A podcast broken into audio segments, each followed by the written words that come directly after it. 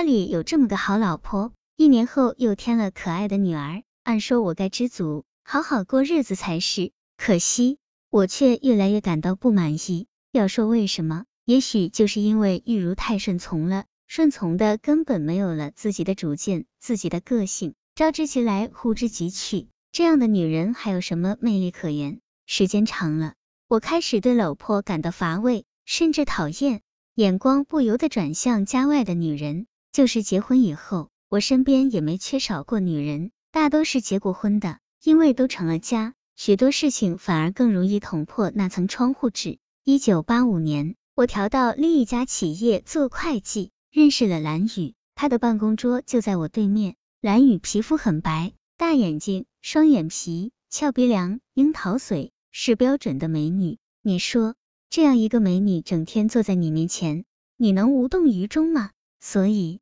当蓝雨故意把手放在我腿上时，我毫不犹豫的把她搂进了怀里。接下来的事情就不言自明了。我和蓝雨很快打得火热，用现在的时髦话说，就是陷入了办公室恋情。蓝雨有丈夫，但是却没有性生活。她丈夫先天有病，根本没有性能力。蓝雨当年下乡去了外地，为了回城才嫁给了他。蓝雨说。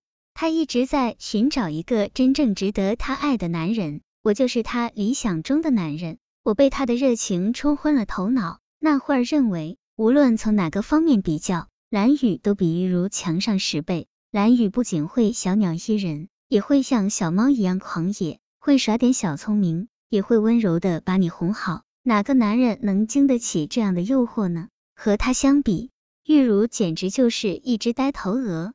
我内心的天平完全倾斜向了蓝雨这边，但是当他提出要和我结婚时，我还是犹豫了。我知道我家里人是绝对不会允许我如此忘恩负义的。出于种种顾虑，傅荣始终隐瞒着蓝雨的存在。但令他想不到的是，蓝雨竟然突然出现在他全家人的面前，这直接导致了他和玉茹关系的破裂。尽管后来和蓝雨分了手，但从此。他的身边就开始接二连三的出现情人。一九九六年，我瘫痪了近十年的父亲去世了，很多亲戚朋友都来祭拜，我们兄弟和几个儿媳妇都披麻戴孝，跪在灵前叩拜。蓝雨忽然出现在门口，他穿着一身素服，戴着一副墨镜，进来就跪在我妈面前，口口声声要给我爸戴孝。所有人都被他的举动惊呆了。有同事告诉我，妈，他是我同事。我妈马上意识到他和我的关系一定不一般，但我爸尸骨未寒，我妈就没有发难，只是对郎宇说：“对不起，姑娘，你不是我们家的人，不能带孝。你的心意我们领了，你请回吧。”蓝宇扭头看我，我装作不认识他，转过头去。玉茹正用哀怨、愤怒的眼神死死盯着我，我心虚，就更不敢出声音了。蓝宇从我这里得不到支持。满屋子的人又全都鸦雀无声的盯着他，他的脸涨红了，终于羞愧交加的跑出门去。我们的办公室恋情已宣告结束，可是我的后院却起了火，全家人都在谴责我的所作所为。玉茹也夜返平日温顺的样子，和我大吵大闹。我本来就觉得理亏，下不来台，他这么一闹，更加让我恼羞成怒。我一气之下对他大叫：“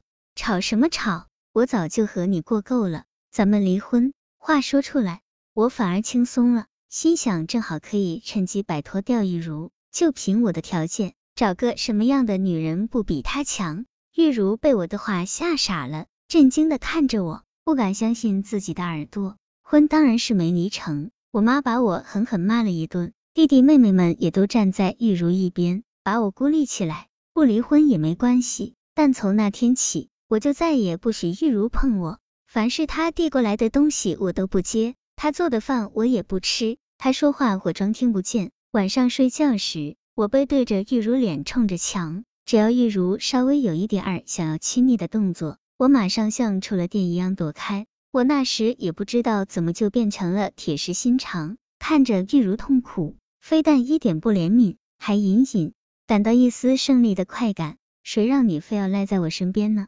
活该！我的如意算盘是，玉茹忍受不了我的冷淡，自己提出离婚。那样的话，我妈也阻止不了。可是玉茹却咬着牙说什么也不提离婚两个字，反而尽一切努力讨好我，比以前更加谦卑，更加低声下气。他千方百计想要换回我的心，我却根本不给他机会。我身边不断的换着女人，有同事，有加油站小姐，也有饭店服务员。我渐渐有了风流的名声，在女人中的左右逢源，也让我越来越无所顾忌。至于玉茹的痛苦，玉茹的眼泪，统统被我抛在了脑后。鬼迷心窍，对自己当年的浪子行径，傅荣如今唯有这四个字可以形容。他端起茶杯，喝了一口茶，然后眯起眼睛说：“我最怀念玉茹泡的茶，只有他知道我喝茶的口味，可惜再也喝不到了。”后来，我认识了小乔，一个有夫之妇。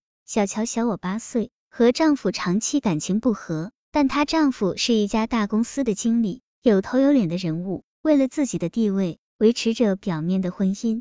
小乔也是搞财务的，和我们公司有业务往来。长期的感情缺失，让她非常渴望一个男人的呵护和爱抚。这时候，她遇见了我，我们一个需要女人，一个需要男人，一拍即合，感情迅速升温。频繁在外幽会，沉迷在小乔年轻。柔软的怀抱里的我根本想不到，我的所作所为会把玉茹逼向绝路。那天，我和玉茹又发生了激烈的争吵。我羞辱的对她说：“你受不了可以离婚啊，你干嘛赖着我不放啊？”玉茹满脸泪水的对我说：“我说什么也不会离婚的，因为我太爱你了，我一生中只爱过你一个人，不管你相信不相信，所以你做什么我都可以忍受。”面对玉茹如此的表白。我竟然嗤之以鼻，丢下他跑去和小乔约会了。我和小乔缠绵在一家小旅馆里，直到深夜才跟着哥回了家。还没到家门口，二弟跑出来，一把抓住我：“大哥，你去哪了？到处也找不到你，你快去医院吧，嫂子在抢救呢。”我开始没反应过来，抢救他什么病？嫂子自杀了。我脑子嗡的一声，自杀？玉茹自杀了？我从来没有这么震惊过。原来我走以后，玉茹一个人在屋里坐了好久。吃晚饭的时候，我妈让我女儿去叫玉茹，敲了半天门也没应声。我妈赶紧叫我二弟把门踹开，看到玉茹倒在地上，桌上倒着一个小药瓶，上面清清楚楚写着安眠药。一家人乱成一锅粥，抬的抬，搬的搬，把玉茹送到了医院。与此同时，身为丈夫的我正躺在小旅馆的床上给小乔讲笑话。那时候我没有手机，也没有 BP 机，家里人到处也找不到我，只好留下二弟在家里等我。我跟着二弟赶到了医院，玉茹已经洗过胃，脱离了危险。看到我，家人又恨又气的目光让我不知所措。玉茹的自杀虽然让我受到很大震动，混蛋透顶的我却很快给自己找到了一个冠冕堂皇的理由。谁叫他想不开呢？他和我离婚，不就什么事都没有了？何必非得寻死觅活，搞得这么惊心动魄？我背地里和小乔继续保持着关系，我发现自己根本离不开小乔的身体，还有他的女人味，他总是能勾起我男人的欲望。尤其每当我回到家，看到玉茹憔悴不堪、可怜兮兮的孕妇神情时，就身不由己的要回到小乔身边。小乔也越来越依赖我。她越来越多的在我面前抱怨她丈夫的冷漠和虚伪。她说她对自己的婚姻已经完全绝望了。我就劝她，那还不赶紧跟他离婚？离婚会影响他的名誉，他不会答应的。小乔很犹豫，你们已经分居四年了，按照婚姻法早就构成离婚条件了。你去法院要求离婚，一告一个准。我极力怂恿他，你离了婚还有我呢，